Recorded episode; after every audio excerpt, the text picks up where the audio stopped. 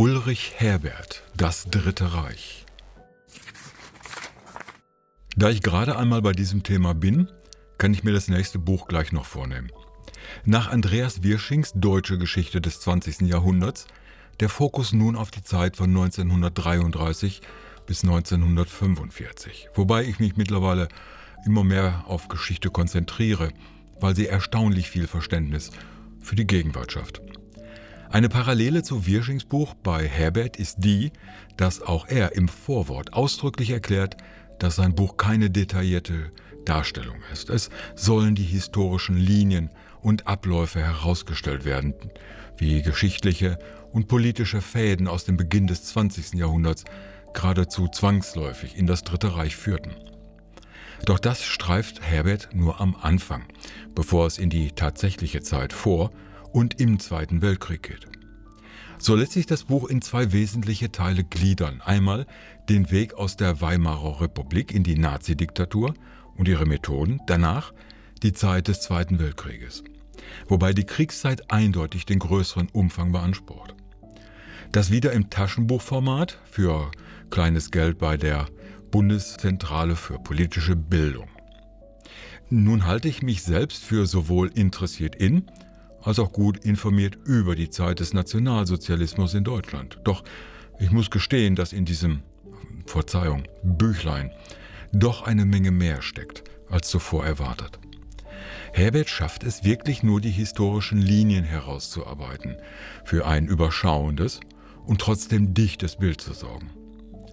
Im Vergleich zu Wirschings Buch ist dieses von Ulrich Herbert deutlich weniger wissenschaftlich orientiert. Die Sprache ist einfacher, das Zielpublikum sind Alltagsleser oder Schüler oder einfach Leute, die mehr als das Gängige wissen wollen.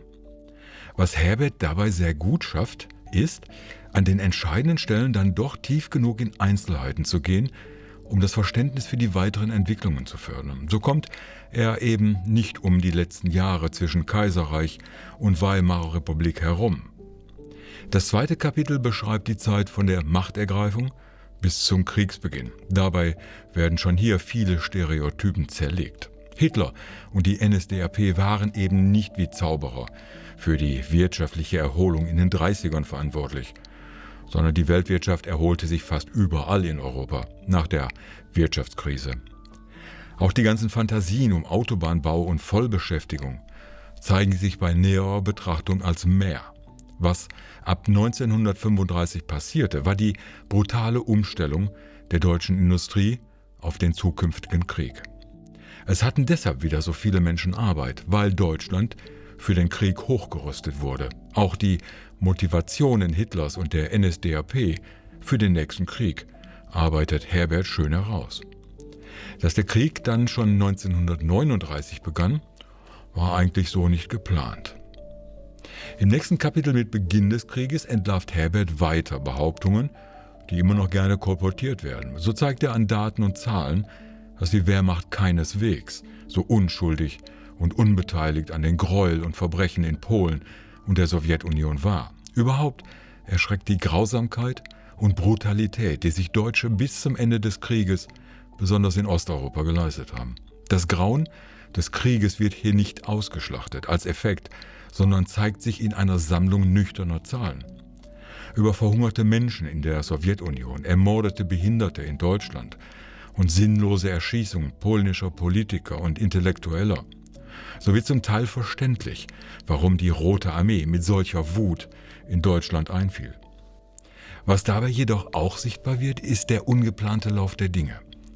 Die Nazis waren nicht sehr oft auf das vorbereitet, was sie auslösten. Auch der Weltkrieg als solcher war nicht geplant, sondern beruhte auf einem gehörigen Schuss Dilettantismus Hitlers und seiner Schergen. Herberts Darstellung dieser Zeit in Deutschland und Europa sorgt für einige Aha-Erlebnisse, was es eher interessant macht und, wenn auch etwas unpassend zum Thema, unterhaltsam. Es macht den Zeitstrahl über den Zweiten Weltkrieg sehr deutlich. Man hat am Ende des Buches einen wesentlich besseren Überblick. Nicht nur über das Wann und Wie, sondern man bekommt eine Einsicht in das Warum. Kritische Diskussion scheut der Autor nicht. Zum Beispiel, wenn er schreibt, dass die Bombardierungen deutscher Städte in diesem Maße weder sinnvoll noch vertretbar, im Grunde genommen sogar kontraproduktiv waren. Eins belegt er jedoch eindrücklich, dass es als Verursacher der größten Katastrophe des 20. Jahrhunderts nur einen Verursacher gab und der saß in der Berliner Reichskanzlei.